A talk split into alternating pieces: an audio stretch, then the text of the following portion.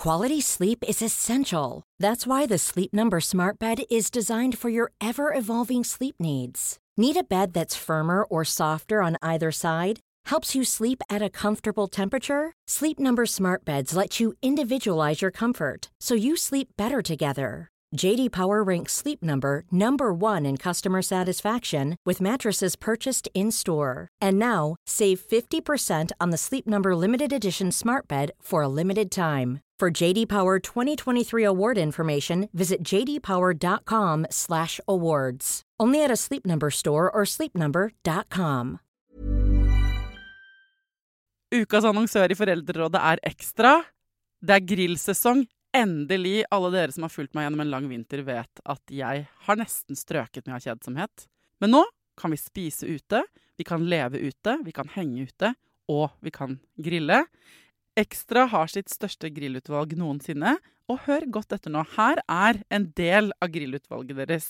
Habanero-pølser, salsiccia-pølser, black aged pepper-pølser, cheesy bacon-pølser, beefy burger, cheesy burger, skinny burger, big beefy gourmet-burger, fiskeburger med hvitløk, fiskeburger med baconrødbet og søtpotetburger, soppburger, barbecue, grillfilet, svinenakke med oregano og tomat, urtemarinert fårefilet, brisket, eller brisket som det egentlig heter, T-bone steak, flank steak, tomahawk, laksefilet med pesto, laksefilet med sitron, scampi med hvitløk og urter, crispy fiskeburger med ost, kyllingfilet med sitron og urter, kylling overlår, gyros, kyllingspyd, smoke, barbecue, lårfilet av kylling og entrecôte.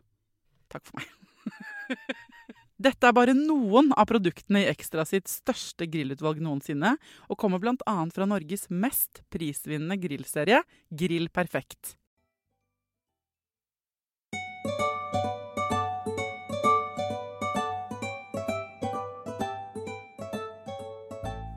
Jeg blir megaglad for at dere sender meg tips eh, i innboksen på Instagram eller på Facebook eller sender meg mail om hva dere vil ha som tema i Foreldrerådet. Dette er et gruppearbeid.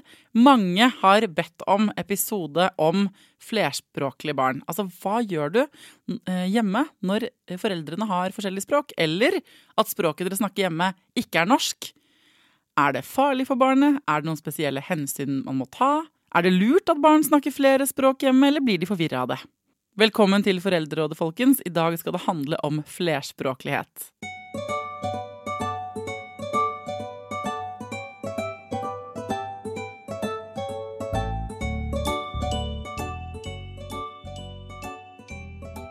Hjertelig velkommen til Foreldrerådet, eh, professor emeritus Hanne Gram Simonsen.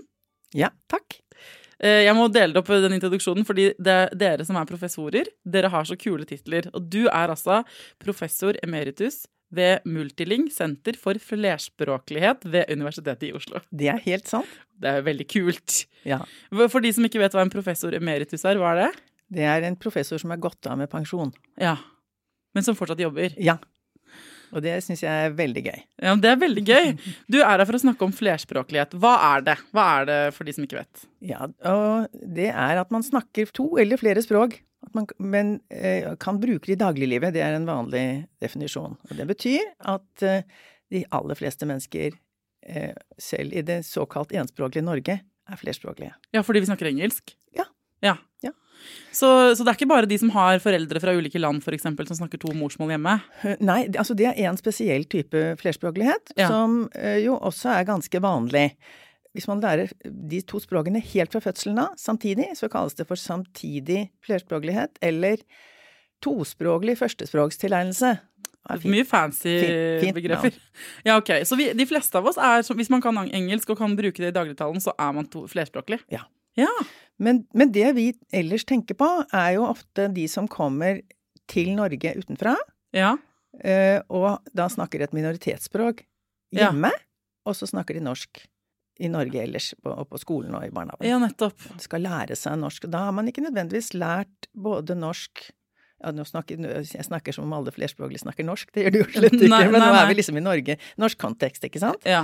Eh, så eh, er det jo sånn at da snakker de jo ikke Lærer de ikke norsk hjemme, men de lærer norsk andre steder. Og så Mm. snakker de morsmålet hjemme. Så En gruppe er de som snakker et annet morsmål hjemme enn det de gjør på skolen. Ja. Eh, og så er det en som, eh, altså mitt barn, som har en pappa fra Argentina, og jeg er fra Norge. Og hvordan, så Det er jo sikkert litt ulike utfordringer der, da. Altså sånn, eh, Utfordringen hjemme hos oss har vært at uh, pappaen har valgt For vi er ikke sammen, så vi har ikke bodd sammen på mange år. Og han har jo valgt å snakke gebrokkent norsk hjemme med vår sønn istedenfor ja. spansk. Ja. Ikke sant? Og der har jeg blitt sånn Å, herregud, du må jo snakke mer uh, morsmålet ditt hjemme hos han. Men det er en annen type diskusjon, egentlig, enn en den du kommer inn i rommet med, da, mm. som er den, de som kan et annet morsmål fra før. Ja, jeg, jeg, kommer egentlig inn i rommet med begge. Ja. Og, og jeg ville jo sagt som deg, at, eh, det, at, han fratar jo deres barn å lære seg spansk, som er jo veldig synd. Jeg håper han hører på. Han jeg pleier ikke det, altså. Ja, også, ja, nei, men altså, det er veldig mange som mener at det er viktig at man snakker morsmålet hjemme. Mm. Eh, I alle tilfeller. Ja, for Hvordan er det med barn? Hva slags kapasitet har barn til å lære seg språk? Og de har kjempekapasitet til å lære seg språk. Det er ikke vanskelig å lære to eller flere språk samtidig. Hvorfor er de så flinke til det, når ikke vi får det til? Ja, det er fordi at man lærer Jo tidligere, jo bedre. Og de, husk på det at når de utsettes for de, Altså, de lærer de språkene de hører omkring seg. Ja. Og så bruker de bare all tid på det. Det er jo, det er jo hele sin våkne tid, så bruker de jo på det. Ja. Og da eh, lærer man. Og, og, så har de heller ikke helt de samme utfordringene. Tenk når du er som voksen og skal lære deg Hvis du skulle lære deg spansk som voksen, kanskje gjorde du det? Jeg gjorde det. Ja, og da skulle jo du snakke voksent. Altså, du, du, skulle jo være voksen og snakke sånn som voksne spanjoler snakker. Mm. Det skal ikke et barn. Et barn har, bygger opp gradvis fra et mindre ordforråd til større og utvider verden sin med de forskjellige språkene. Ja, eh, for min del så var det sånn, jeg lærte jo norsk, og så lærte jeg engelsk på skolen. Ja. Og så tok jeg fransk da jeg eh, gikk på ungdomsskolen, ja. og så flyttet jeg til Frankrike etter videregående. Ja. Og da lærte jeg jo fransk, men da husker jeg veldig godt hvordan jeg hadde grammatikk eh, i hodet. Eh, og så var jeg på bar, eh, ja. som man jo er i Syd-Frankrike som 18-åring og voksen, men altså, det var så gøy å kunne gå på bar. Og så husker jeg at jeg eh, choka, på å si det på godt norsk, jeg, jeg stotret fordi jeg ble sittende og måle min egen prestasjon mens jeg skulle prøve å snakke med en kjekk franskmann. Ja. Og da blir man ikke så innmari verbal. Da blir man sittende og være selvkritisk, og det er jo første store hinder i å kommunisere, er jo å være selvkritisk. Så det, Men jeg, etter å ha gått mye på bar det året, så lærte jeg jo fransk godt nok til at jeg kunne liksom holde en samtale og flørte, og jeg kunne gjøre masse jeg ikke kunne før jeg dro. og så, noen år etter det, så lærte jeg det i Spania. Og da har jeg aldri lært spansk før. Så jeg blir med søstera mi, og eh, går ikke på kurs, har aldri sett en grammatikkbok på spansk, kan ingenting. Men det er akkurat som spansken flyttet inn i hodet mitt istedenfor fransken lite grann. Og det som var så gøy å oppleve for meg da, for jeg følte at jeg lærte det som et barn, fordi jeg begynte bare å kopiere det søstera mi sa. Og så var jeg på bar, da igjen ganske mye, da var jeg 25. Så dro hun hjem, jeg dro alene, og så forelsket jeg meg i faren til min sønn. Og da måtte jeg lære det på gamlemåten, eller skjønner du, på barnemåten. Så da var jeg ikke selvbevisst, sånn som jeg var med fransken noen år tidligere. Da bare kopierte jeg. Og jeg husker jeg satt med bok sånn, og bare var så forbanna på den. Og så var jeg sånn jævla Og så måtte jeg liksom slå opp 'drittsekk', eller skjønner du, jeg måtte finne de banneordene. Men da lærte jeg jo spansk på to måneder. Ja, fantastisk. Ja. Fordi, men jeg tror, og det er derfor jeg har lyst til å spørre deg, for den der, når barn lærer spansk, eller nye språk, så har de ikke den selvbevisstheten. De vet ikke at de skal snakke grammatisk riktig. De prøver bare å si at de er sultne, eller at de vil ha is, eller noe sånt. Nettopp det. Og det er en sånn direkte måte å lære språk på. Så det når man skal lære det i en formell setting og, og, skal være voksen og skal kunne grammatikken riktig og sånn, det er jo veldig Kunstig, liksom? Ja, det er kunstig. Det er også en måte å lære det på, og man kan, og man kan jo lære det etter hvert. Du lærte deg jo fransk etter hvert òg. Ja, men nå har jeg glemt det, for nå snakker jeg bare spansk, og den spansken jeg kan, er jo helt den, sånn, den, sitter inni kroppen min da, på en mm. annen måte mm. enn tillærte språk ja. jeg har gått på skolen ved.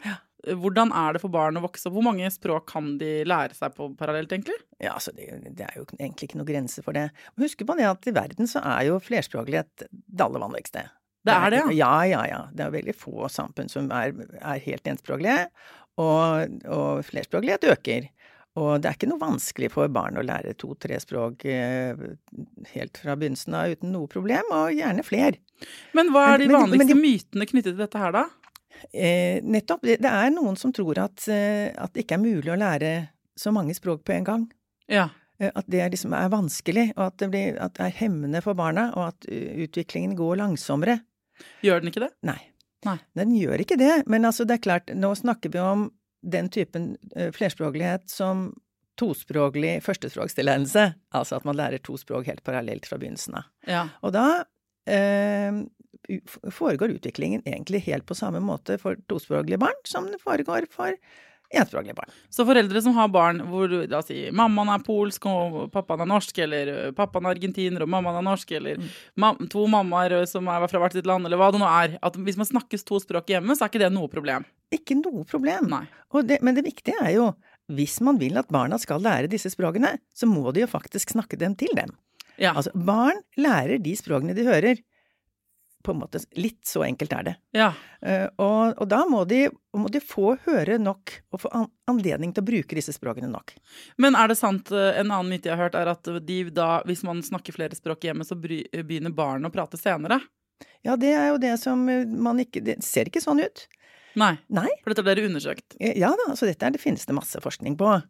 Og nå må vi huske på at det er veldig stor variasjon mellom barn hvor tidlig de lærer å snakke. Mm. Og, og, utviklingen går litt i rykk og napp. Og, men eh, det er ikke noe som tyder på at det går langsommere. Altså, noen barn kan nok ha en liten sånn stille periode.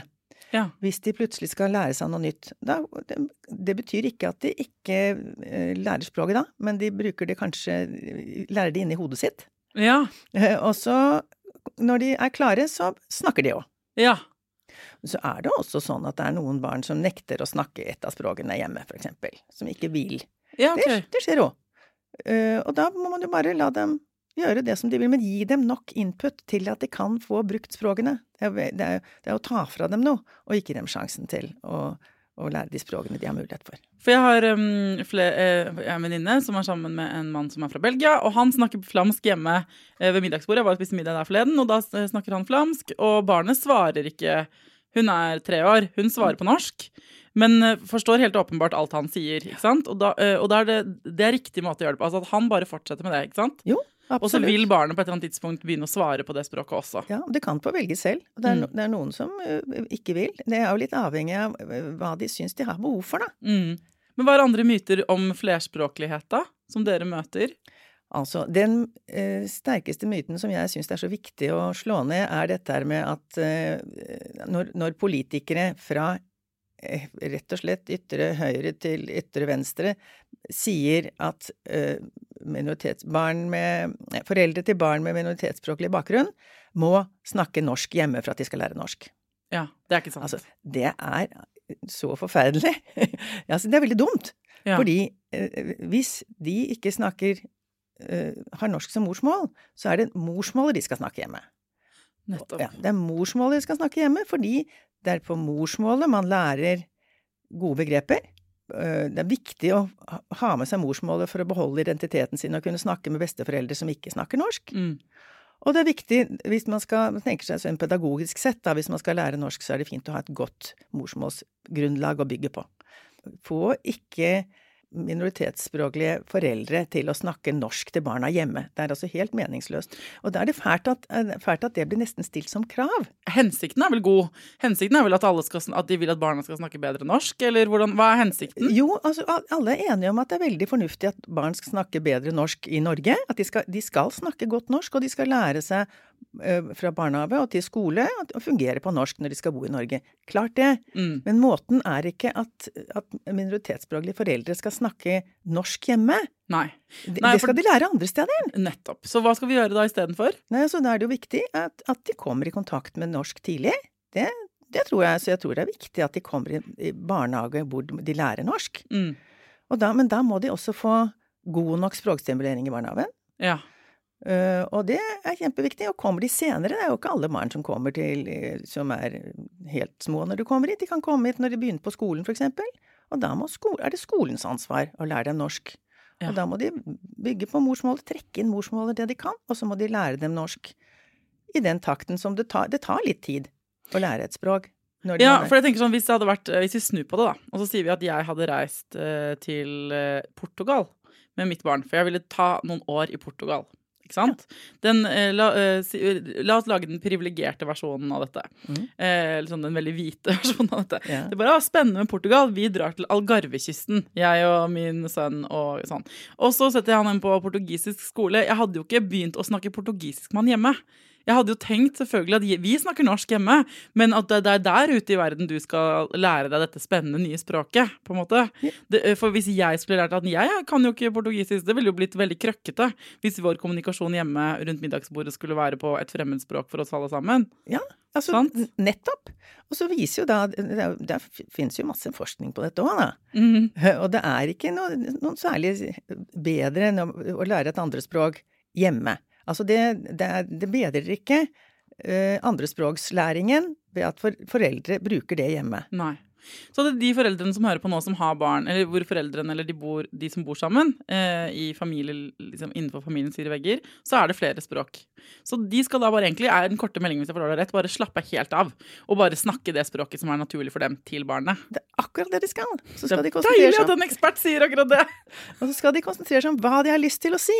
Ja. Si det på den måten som de syns er lettest å si det på. Mm. Og det pleier å være det språket som ligger nærmest dem, nemlig det eller de morsmålene de har. Men hva er vanlige utfordringer for barn eller foreldre hvor det er flere språk, da? Er det noen klassiske utfordringer? Altså, eh, kommer an på hva du mener med utfordringer. Det, det som jo eh, skjer da, er at eh, særlig til å begynne med så kan nok barna blande språkene litt. Men det er helt i begynnelsen. Mm. For, det, for, barn lærer ganske fort å skille eh, holde språk fra hverandre. Eh, og vite hvilket språk som er hvilket. Eh, men det er jo også avhengig av hva som er eh, eh, hva som på en måte tillates av foreldrene, altså hvilken kontekst foreldrene skaper. Ja. Tidligere så trodde man at språkblanding var et uttrykk for språkforvirring hos barnet. Ja. Og, og, den som uh, gjorde et ganske uh, banebrytende arbeid på dette, var uh, en som heter Elisabeth Lanza, som nå er leder for Multiling, det senteret som jeg er på. Ja. Hei, Elisabeth. Hvis hun hører på. ja. og, og, hun undersøkte norsk-amerikanske barn, ja. og så på forskjellige måter å kommunisere på innen familiene. Og da så hun at det Både fant hun at den måten språk ble blandet på, var veldig systematisk. Hun viste det. Det er ikke noen sånn tilfeldig blanding her. Det er systematisk hvordan den blandingen er. Og så var det veldig avhengig av hvordan foreldrene tillot å blande andre språk inn. Eller hvor, ren, hvor rene språk foreldrene ønsket at de skulle snakke. Ja, og på hvilken måte da? Altså hvis de var strenge og sa nå snakker du ikke si det på engelsk, nå snakker altså, vi norsk, eller? Ja, ja, ja nettopp. Viste at I don't understand. Ja. Ikke sant? Hvis barnet snakket norsk. Det er liksom hvordan, hvordan det forhandles mellom foreldre og barn. hvordan hvilket språk man har lov til å snakke. Og så er det sånn at, at barn forstår faktisk veldig fort hvilke språk de kan bruke mm. til hvem. Ja, altså, men er dette, bare for å få det helt eksplisitt, så det er da fordelaktig for barnet hvis man ikke tillater at de blander? Eller for språkutviklingen nei, til barnet? Nei. nei, det er ikke nødvendig. Nei. Men det er avhengig av man, hvordan man tenker seg det skal være. Altså, ja. uh, husk på at i en flerspråklig kontekst så er det, så lenge de som deltar i samtalen kan språkene, så er det veldig vanlig å blande. Ja. Ikke sant? Det er jo bare i, i, i tilfeller hvor det er en person som overhodet ikke skjønner et annet språk. At man må være enspråklig. For eksempel hvis et barn bruker norsk til sin tyrkiske bestemor, mm. så, oppdager hun veldig, forstå, så oppdager hun veldig fort det, at hun ja. ikke forstår det. Og da bruker hun tyrkisk isteden. Mm. Ikke sant? Men, det, hvis, men, hvis, man er sammen med en amerikaner, da, og man, eh, jeg, eh, snakker, jeg, snakker, norsk hjemme, og amerikaneren snakker amerikansk hjemme eller engelsk hjemme, så jeg forstår jo også engelsk. Det vil si at uh, hvis barnet snakker engelsk til meg, så trenger ikke jeg å stresse med at jeg skal bare snakke norsk med det barnet. Nei. Så da kan den flytsonen den kan bare få lov til å leve ja. der. Ja, det trenger man ikke å stresse med. Mens Nei. hvis faktisk den amerikanske ikke forstår, så må jo barnet lære seg å si det på et annet språk, ikke sant? Ja, og det er den måten barnet lærer seg ja. til å se hvilket språk kan jeg bruke her. Ja. Og sånn er det jo for alle flerspråklige. Men eh, er det sånn, vil du anbefale sånn um, for de som har uh, to språk i heimen, da, eller flere for den saks skyld, så burde man liksom tenke over sånn Ja, men hvor mange bøker har vi på hvert språk? Altså, Er det sånn at man burde være bevisst dette? Altså, jeg tror det er bevisst å kunne gi input på alle de språkene man vil at barna skal lære. Ja. Og det er jo naturligvis både skriftlig og, og, og muntlig, det. Mm. Og altså, det var mange som i en periode mente at man skulle ha ett, en forelder ett språk. Ja. ja. Og det er det jo en del som For det første så er det veldig vanskelig å holde på det sånn ja. i dagliglivet. Men det er ikke sikkert at det er så viktig. Men man må bare sikre seg, hvis man vil at barna skal lære seg to eller flere språk, så må man gi dem nok input på alle språkene. Mm, mm.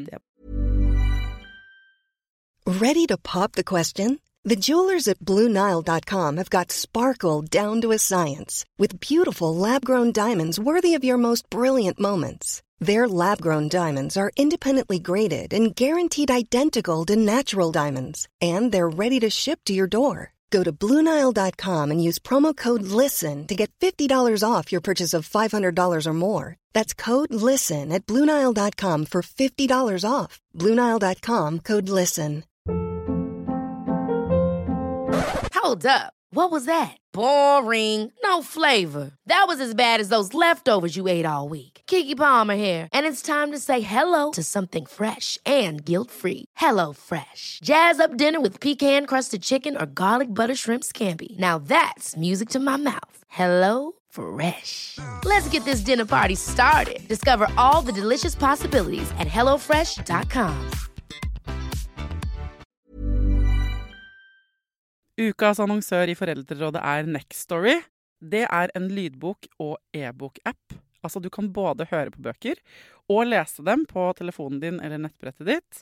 Og akkurat nå så får du 45 dager gratis, både til deg som kanskje har prøvd Nextory før, men også til deg som er helt ny. Jeg digger at også de som har prøvd det før, får lov til å prøve igjen. For å få 45 dager gratis, gå inn på nextstory.no – foreldrer. Nextory har tusenvis på tusenvis av bøker du kan lytte til eller lese. Og i dag har jeg tenkt å anbefale eh, noen bøker som eh, faller innenfor det som kanskje kalles selvhjelpsbøker. Men den kategorien har jo litt ufortjent dårlig rykte, spør du meg. Den første boka jeg vil anbefale, er boka som heter 'Psykolog med sovepose'. Johanne Refseth, som har skrevet den boka, var jo gjest her for noen uker siden. Den er absolutt verdt å lese eller lytte til. Andre anbefalingen jeg vil gi deg, er Sissel Grans bok 'Men størst av alt er begjæret', som handler om det å begjære noen andre enn den du er sammen med. Og jeg har også laget en episode med Sissel Gran om det temaet for et par år siden. Den boka er fantastisk. Hvis du har lyst til å prøve ut Next Story for første gang, eller eh, har prøvd ut før, men vi prøver det ut igjen, helt gratis i 45 dager, gå inn på nextstory.no skråstrek foreldrer. Ja, for i mitt tilfelle, da, stakkars faren til Tidmann han gjør en veldig god jobb. Han altså, men han har jo snakket litt sånn blandet eh, hjemme. Og jeg ja. tenker at uansett så vil jo min sønn ha eh, Han kan jo mer spansk enn en annen som ikke har hørt noe spansk. Og når de er på besøk i Argentina, og nå er det en stund siden de har vært der, da, fordi det har vært pandemi og sånn, men da er han jo sammen med mennesker som ikke, hvor det ikke er noen som skjønner norsk. Sånn at da vil han jo lære det, sånn som jeg måtte, eh, på et eller annet tidspunkt. Altså man blir kastet liksom, litt uti det, og så er det jo, hvis man er opptatt av å skravle, sånn som jo jeg er, og folk i min familie også er, så har vi en sånn fordel der. Fordi trangen til å gjøre seg forstått er nesten større enn selvbevisstheten om å høres dum ut. Ja. Sånn at om det er at man mimer eller gestikulerer, at det ender med å tegne et eller annet du ikke får frem, så er det jo på en måte Hvis man kan ta vekk den derre um, forventningen om at man skal snakke så bra fra start, ja. så er så mye gjort, da. Ja, ja. Helt sant. Og, og han, sønnen din kommer naturligvis til For han har en, klart et forsprang her. Ja. Så han, når han blir nødt, og, og, gjerne vil snakke med familien sin der, så, så gjør han jo det. Ja, ikke sant. Og ja. vi har noen ord som alltid har vært spanske hjemme hos oss, f.eks. mano. Og mm. det er jo hånd. Og, og det har vært en sånn Og mano betyr mer enn hånd, på en måte, i i vår familie. Fordi når han sier sånn 'Å, kan jeg få mano?', så betyr det liksom den kosen hånd eh, er. Ja. Eh, så, og det har han hele livet. For han har alltid likt å holde hånd. Så han har hele livet siden han var bitte liten sånn 'mano, mano'. Og um, en gang på flyet til Spania med mamma, da kjørte han fly med mamma, så satt han i midtsetet mellom mamma og en fremmed gammel mann. Og da snudde han seg mot han, og jeg tror tiden han var tre år, og sa 'mano'. Og så sa mamma 'det betyr hånd', og ville at du skulle gi ham hånden. Og så tok han den fremmede sin mano og mamma sin mano, og så sovnet han, for det var, det han, det var hans sovemedisin. da, sant? Mm. Så Mano kommer alltid til å være Og det tenker han ikke over. Nå er han jo stor, han er jo ni og et halvt, og han sier av og til sånn åh, men kanskje om en annen baby, da kan han si sånn, men kanskje han trenger Mano. Ja. Ikke sant? Og det er egentlig bare et begrep om noe. Ikke sant? Og jeg tror ikke han tenker over at det er spansk engang. da. Jeg syns det er koselig at vi har eget, et eget lite språk bare inni familien òg. Ja, ja, ja. Kjempefint. Men, um, så, uh, men er, er det ingen andre feller vi Eller hva, hva slags feller er det vi, måte, vi går i da, når vi bekymrer oss for språkutviklingen til barn? Det, det er ikke nødvendig egentlig å, å skulle være spesielt bekymret for flerspråklige barn og, og, og, språkutvikling. Nei. Nå er det jo sånn at det er 57% av barn som har eh, språkvansker. Og det skjer både med enspråklige og flerspråklige barn. Ja, så Men hele det der at det, har, at det er noe mer representert hos folk, hos barn som vokser opp i flerspråklige familier, det er en myte. Det er en myte. Ja. Ja, det, det er ja, Så egentlig er denne episoden i Foreldrerådet den er sånn du skal gjøre det samme som du gjør med alle andre, andre barn. Ja. Det er ingen hensyn du skal ta. Men hvordan er det i møte Hvordan erfarer dere i møte med skole og sånn? da? Er, det sånn at skoler og barnehager kan stresse det litt mer? Er det der på en måte problemet ligger? At, det, ja, men, um, at de bekymrer seg, da? Ja, Altså, hvis de ikke klarer å eh, nå, jeg, tror jeg, eh, jeg tror ikke nødvendigvis det er så vanskelig i, i eh, familier hvor det også snakkes norsk hjemme. Nei. Det er vanskeligere der hvor, hvor barnehagen og skolen faktisk ikke snakker morsmålet til uh, barnet. Mm. Og, og det er klart, det er en utfordring, det. Men, Ja. og, og, og da blir de bekymret, og da vil de gjerne og, og da skal de jo også kommunisere med foreldrene, ikke sant? Mm. Men det er ikke noe farlig at de snakker flere språk, og det er viktig at morsmålet brukes hjemme. Ja, det- sånn at problemet det- er ikke egentlig for barnet. Man kan, er dette et klassisk forstå det riktig hvis det er sånn at da problematiserer man noe for barnet som egentlig ikke er barnets problem? Ja. Problemet er mellom de voksne som kan snakke Ja, ja, Ja, Og, og så må man jo sørge for at barnet lærer norsk, da. Mm. Skal barnet vokse opp i Norge, så må det jo lære norsk, selv om det har eh, Ja, det hjelper jo å kunne norsk, liksom. Ja. Ja, ja, altså hele utdannelsessystemet er jo på norsk og sånn, så da må man jo lære det. Mm. Men samtidig så er, må man jo eh, liksom se på den flerspråkligheten som en ressurs, da. At Mm. man har faktisk et annet språk òg. Ja. Og som jo i stor grad, særlig til å begynne med, kan være det språket man tenker på og bygger opp hele begrepsapparatet med og allting. Og så, så skal man lære norsk, og så kan man også vite det, da. At eh, det ser ut som at barn som er flerspråklige og vokser opp flerspråklige og veksler mellom språk, at de får en kognitiv fordel. Oi, på hvilken måte da? Ja, det er det som kalles the bilingual advantage. Dette er omstridt, men det er eh, særlig for barn, og faktisk den helt andre enden av, av eh, alderen i, hos eldre, så ser det ut som at dette er noe som faktisk eh, skjer. Altså, dette diskuteres mye. Ja, hva, eh, nå blir jeg, blir jeg veldig nysgjerrig. Ja, det, ja. Ved å veksle mellom språk, så trener man hjernen. Å ja. Og, eh, og da trener man noe som kalles for eksekutivfunksjoner. Det er et veldig fint ord, men det er altså som dreier seg om å, å hemme Altså undertrykke eh, vanlige responser, og det å veksle mellom ulike perspektiver, blant annet. Og det, ja. Ok. Og dette er en fordel fordi man trener opp en slags sånn muskel i veksling? Ja, ja. og, det, det er hypotesen om det, er Ja. det. Og, og det har vært veldig mye diskutert. Det er mange, mange, mange studier som viser dette, og spesielt hos barn. Ikke så mye midt i livet, men spesielt hos barn. Og så har det vært mange som har også sagt at nei, det er ikke tilfellet, men det som det ser ut som det i hvert fall gjør, er at barnehjernen blir enda mer fleksibel. Ja. Eh, Fordi eh, altså, du kan jo tenke deg hvis du skal ha har ett begrep, og så har du vet du at du har to former for det begrepet Mm. på forskjellige språk. Så, så, så da, blir, da er du liksom litt mer fleksibel til å akseptere, ja, det, det, det, ting kan ha litt forskjellige navn. Ja, altså jeg kan kjenne det selv faktisk noen ganger. Eh, Jeg hadde en veldig god språklærer på eh, Franco, het han, på eh, videregående, som var min fransklærer. Og han sa, et, ga meg et bilde på språk som jeg har tenkt på veldig mange ganger etterpå. Og det var at han sa sånn Hvis det å snakke er som å gå på en vei, og så skal du bli stående fast fordi du venter på et ord, ikke sant? så blir du stående fast der som en bom på den veien, så må du ikke stå og stange på den bommen, du må gå tilbake, og så må du gå en annen vei for å komme til målet, på en måte. Og det tenker jeg ofte på i kommunikasjon, ikke bare i språk, eh, akkurat verb, altså, typ som substantiv og verb og, og oversettelse og sånn, men det der å ha evnen til å omstille seg kjapt og tenke på en annen måte, eh, både språklig når du skal snakke, jeg har måttet gjøre det masse da jeg, ikke sant, i begynnelsen da jeg bodde i Spania, og da jeg bodde i Frankrike, og den treningen der gjør jo at jeg av og til også inn på norsk, da, på mitt eget språk, hvis jeg ser at du ikke skjønner hva jeg mener, så er det ganske kjapt At jeg rygger og går en annen vei. Men også i de som Er det det du mener? Altså den derre å kunne veksle mellom Ja. ja. Det, det, er det jeg mener. Nå er det altså Det som man i hvert fall, i hvert fall er viktig å si, at det er ingen ulempe. Det er ingen kognitiv ulempe å være Nei. flerspråklig. Nei.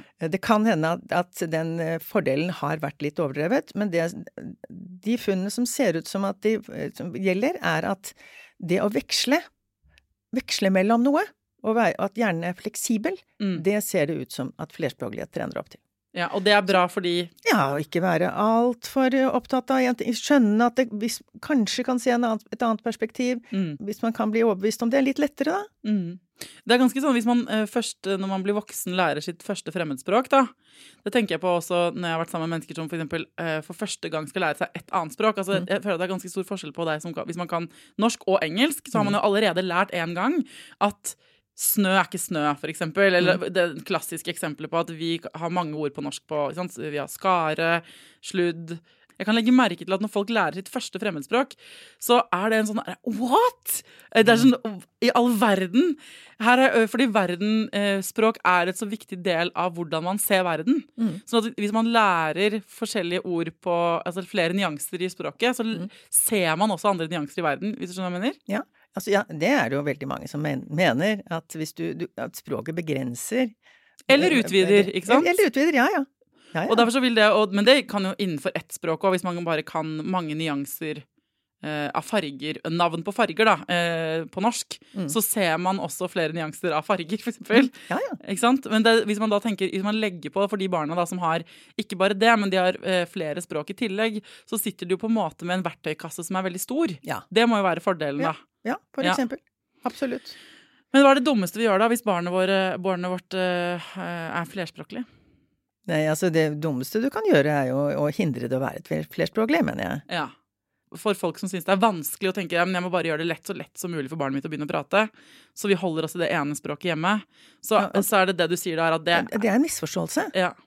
Det er det. Det blir ikke noe lettere for barnet ditt da? Nei, det gjør ikke det. Altså, må gi, gi barnet sjansen til å, til å bruke språkene. Mm.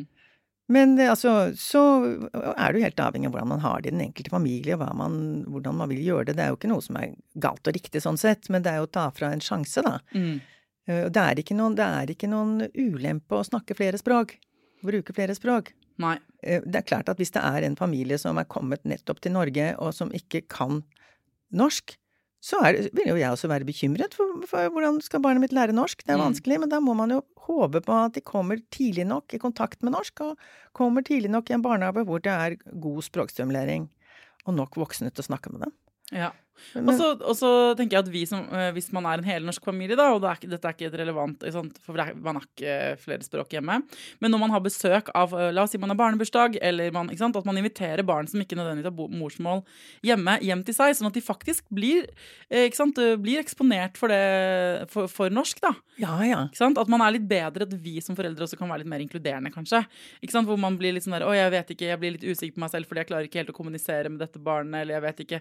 Så bare tenker jo, jo, men det kom, barnet er kjempesmart. Så det kommer bare til å hjelpe barnet i sin språkutvikling hvis vi prater til dem på norsk, da. Ja, ja, ja. Og, og så må man jo prøve. Herregud, som du sa, man gestikulerer og man tegner og man finner måter å kommunisere på. Mm. Og, og, det er jo mye lettere med barn enn det er med voksne, egentlig. Jeg vet ikke om det er din stil, men jeg skal gi et lite tips eh, til folk som har lyst til å lære seg et annet språk.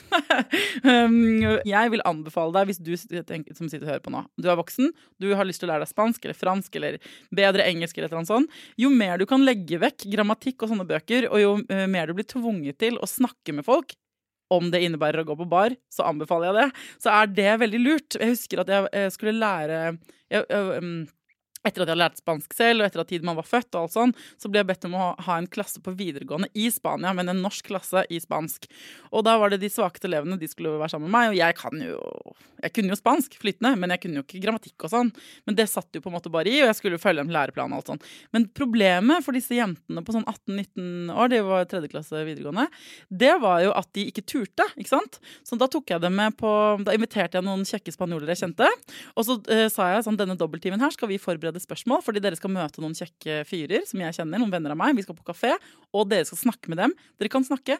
Eh, jeg driter i hvordan dere snakker, men dere får ikke lov å snakke noe annet enn spansk. Ikke engelsk, ikke norsk. Om dere mimer, tegner, gestikulerer. Men dere skal få svar på noen ting. Så da brukte vi to timer på å forberede liksom hva de ville finne ut. Om de var single eller ikke. Alle de tingene her som de jentene ville finne ut. Og så uh, var vi bare en liten klasse, så de, vi, vi liksom, uh, transporterte oss til en kafé. Satt ute. Møtte disse gutta, og de syntes det var dritkult. ikke sant? De var noen og tjue.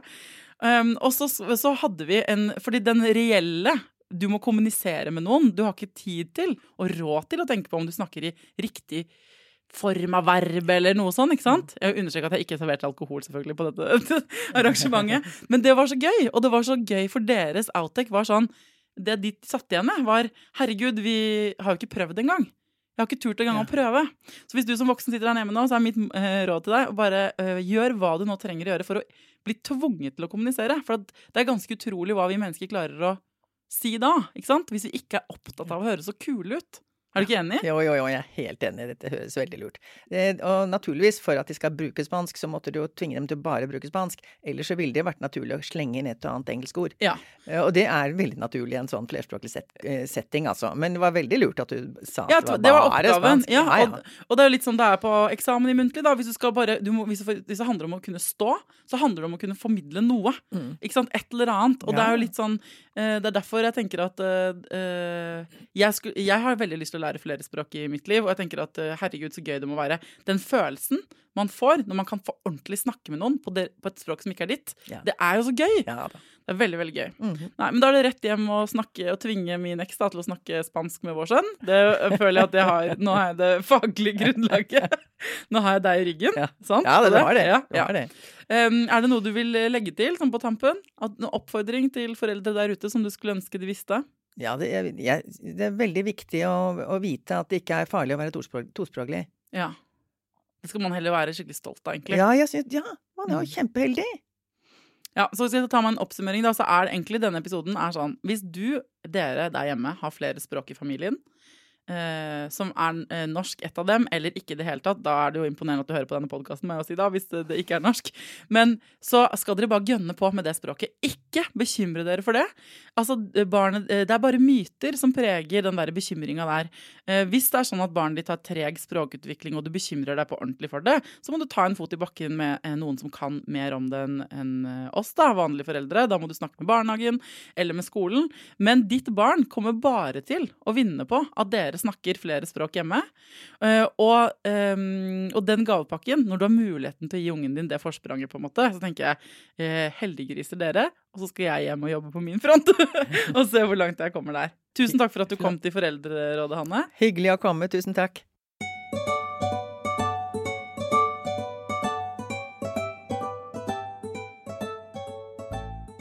Noen ganger så kan jeg føle at jeg legger inn mye snikskryt i egne episoder. Og dette er en sånn, fordi jeg har flottet meg med alle de språkene jeg kan. Så vet jeg ikke om jeg skal la det forbigå i stillhet. Det gjør jeg jo åpenbart ikke nå. Men eh, det er jo så gøy. Det er veldig gøy. Og Vet dere hva jeg helt med hånden på hjertet fikk megalyst til nå? Mens jeg satt og pratet med henne? Jeg fikk lyst til å drikke sangria. Jeg, Kan jeg få komme med et hjertesukk? Jeg savner å reise på sydentur. Jeg vet ikke er lov å si det, og jeg vet at eh, verden er i en pandemi, og at folk har det helt jævlig, men jeg skulle så jævlig ønske at det var innafor å dra til Syden. Jeg har lyst til å ligge på en strand, jeg har lyst til å drikke sangria til jeg blir litt tipsy, om å sove en siesta, jeg har lyst til å spise skinke som er billig og god, jeg har lyst til å spise manchego. Og jeg vet det er verdens største ilandsgreie, men jeg er så lei av korona. Jeg er så lei, og jeg vet uh, ja. Så jeg vet at det ikke er innafor å si, samtidig som jeg bare sier det. Jeg har aldri hatt så lyst på sangria og saltoansvar som akkurat nå, når jeg snakket med Hanne.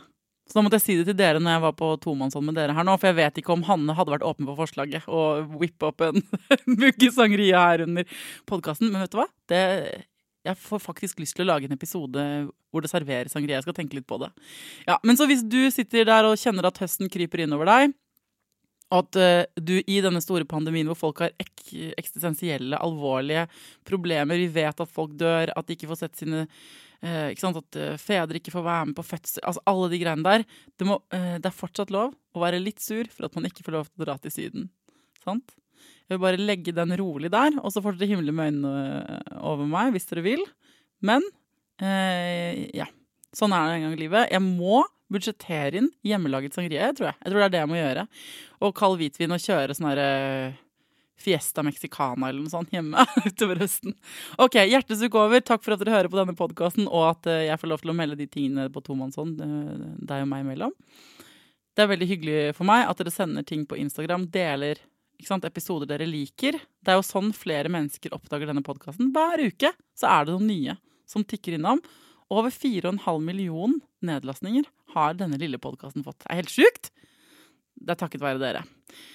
Ok, da skal jeg lage sangria til neste gang. Ta vare på deg sjæl, ta vare på ungen din, og lykke til.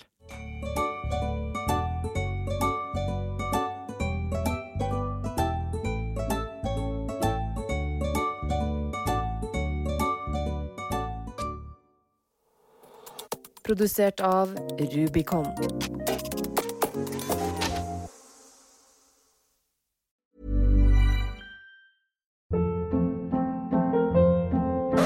Hold up. What was that? Boring. No flavor. That was as bad as those leftovers you ate all week. Kiki Palmer here, and it's time to say hello to something fresh and guilt-free. Hello Fresh. Jazz up dinner with pecan-crusted chicken or garlic butter shrimp scampi. Now that's music to my mouth. Hello Fresh. Let's get this dinner party started. Discover all the delicious possibilities at hellofresh.com. Imagine the softest sheets you've ever felt. Now imagine them getting even softer over time. That's what you'll feel with Bowl and Branch's organic cotton sheets. In a recent customer survey, 96% replied that Bowl and Branch sheets get softer with every wash. Start getting your best night's sleep in these sheets that get softer and softer for years to come. Try their sheets with a 30-night guarantee. Plus, get 15% off your first order at bowlandbranch.com. Code BUTTERY. Exclusions apply. See site for details. Hi, I'm Daniel, founder of Pretty Litter. Cats and cat owners deserve better than any old fashioned litter. That's why I teamed up with scientists and veterinarians to create Pretty Litter. Its innovative crystal formula has superior odor control and weighs up to 80% less than clay litter. Pretty Litter even monitors health by changing colors to help detect early signs of potential illness. It's the world's smartest kitty litter.